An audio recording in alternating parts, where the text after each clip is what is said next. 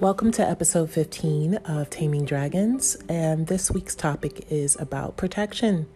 I made an IG post earlier this week about the three things that are obvious when someone struggles with protecting um, themselves as well as others. Um, the first was willful blindness. The second was victimization, and the third was the turning of the tables, where um, I described that a person will assign responsibility to the other person, like a third party assignment. They will reverse responsibility for what they can do for themselves. Um, so I, I kind of go through that briefly, but I wanted to spend this episode uh, reflecting on how I learned about this type of cycle that can happen in human behavior when they have not experienced a healthy um, a healthy dose of protection in their youth or in their childhood. Um, I, I, share with a lot of people that I grew up an only child, and my mother was um, from the South, and she left from Georgia to move to New York City at the age of 18. Uh, that was her bout of independence, and she made it work. And back in those days, there was a saying about New York: is if you can make it uh, here, you can make it anywhere. And she she made it. I mean, she survived.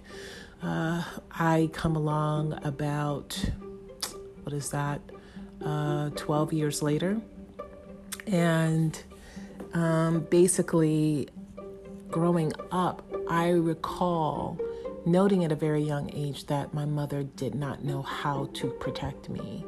And the first time it became like blaringly obvious for me was um, at 11 years old. I was molested by a person that was as close as family, wasn't a family member, but was as close as for me.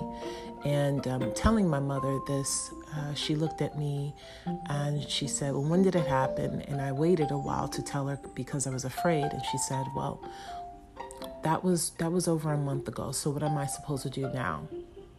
You should have told me when it happened. And even though I was really young, I remember thinking to myself, that shouldn't matter. It's, you really don't know how to approach this thing. You really don't know how to um, protect me. And it wasn't from a place of anger that I looked at her from that moment. It was actually a place of sadness. Like I could see that she was sad that I had been molested and something had happened to me, but I was equally as sad, if not more, that when I shared with her my my experience and my violation, she didn't know how to even address it. And so that's when I became very aware that some people, although adults, did not know how to protect themselves or others.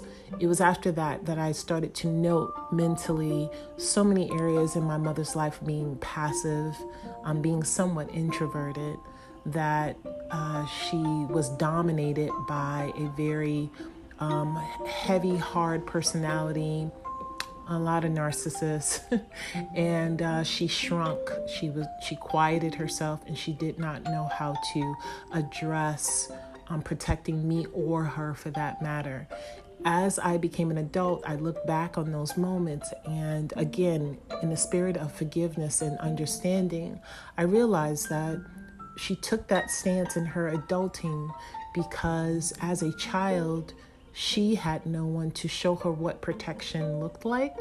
She was not protected. Um, as she got in her 60s and 70s, we had deep conversations about um, things in her childhood, times when she was at risk, and really harsh, um, d- just terrible things happened to her, and she was on her own. And her way of processing that pain was to suppress it and to just keep moving. And in doing so, 2018, my mother passed away of liver cancer, which she never drank a day of her life. So I couldn't understand why the liver, only to understand um, that liver, the liver is an organ that holds on to um, our spirit of unforgiveness, our anger, our rage. That organ sits, it, it sits in that organ in particular. So I believe that the notion of her not being protected really did do some internal damage, not only to her spirit, but to her physicality, her her her true um, her body took in that that pain.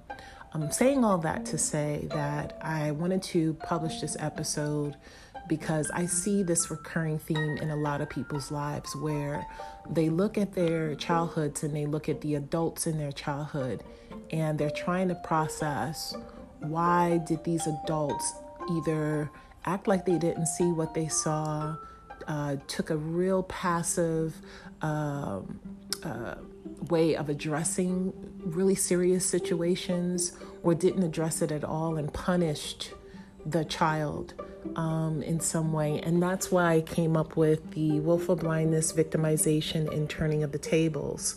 Willful blindness is uh, acting as if, it, if there was a an event that took place, if I act like it didn't happen, maybe it'll just go away and it won't happen again. This happens when it, a person has been attacked or violated and they go inward and they're not able to talk about it and it could in the future something similar could happen to their child or their children and they do the same thing. Um, and then there's the victimization of it where people feel powerless. They feel like i don't have a chance a grand a, a ground to stand on. How do i prove it? And that was more like my mom. I believe that you know she just didn't know how to move forward. She didn't have people in her life that could advise her. Um, she was embarrassed. Uh, she was ashamed. She felt guilt. And so she victimized herself in just you know freezing in in that in those moments of pain um, so it comes out that way and then the turning of the tables when i see that is typically that kid who was told that in some way that it was their fault and that too um, happened to my mom. You know, there was times when things happened to her in her youth that it was reversed on her, and she was accused of being the reason why. And so, um, in turning of the tables psychologically, she reversed responsibility in, um, you know, the people that should have been responsible, or even when she became older, taking on responsibility herself, and she placed it on others because it was just too hard for her to address. There's so many ways that we process pain, but um, I, I really do want you to consider that not everyone, just because they're a man or a woman, know how knows how to protect another human being or themselves, depending on their childhood, depending on the way they perceive themselves in the world, they may truly struggle with that. So, you know, not everyone has a warrior's heart. Um, and then some people have a warrior's heart, but they don't know how to go to war strategically. They're not effective. and so there's something to be said about knowing in your maturity and in your leadership exactly how to approach a situation and a problem, learning how to look for solutions. It's a skill, and not everyone has that. What I I really want to stress is that it's not something we're born with innately, it's learned um, I had to learn. My mother learned too, but she didn't learn from an empowered place. But I learned through her pain and her um, errors of what not to do. And so um, I'm hopeful that some of these reflections can help you in your journey of taming the dragon of protecting oneself. Self preservation is something that we uh, embrace in self mastery, learning how to really uh, own the power that is within each of us is uh, a skill that has to be practiced and you have to be mindful of in everything that we do. But let's not look at the world and think everyone after a certain age just innately has this skill. There are a lot of people who just don't, and we need to recognize it um, and make sure that we understand our own and proceed uh, with caution. And with that, that is the end of this episode. I'm hopeful that it helps you this week, and I will see you next week. Have a great one.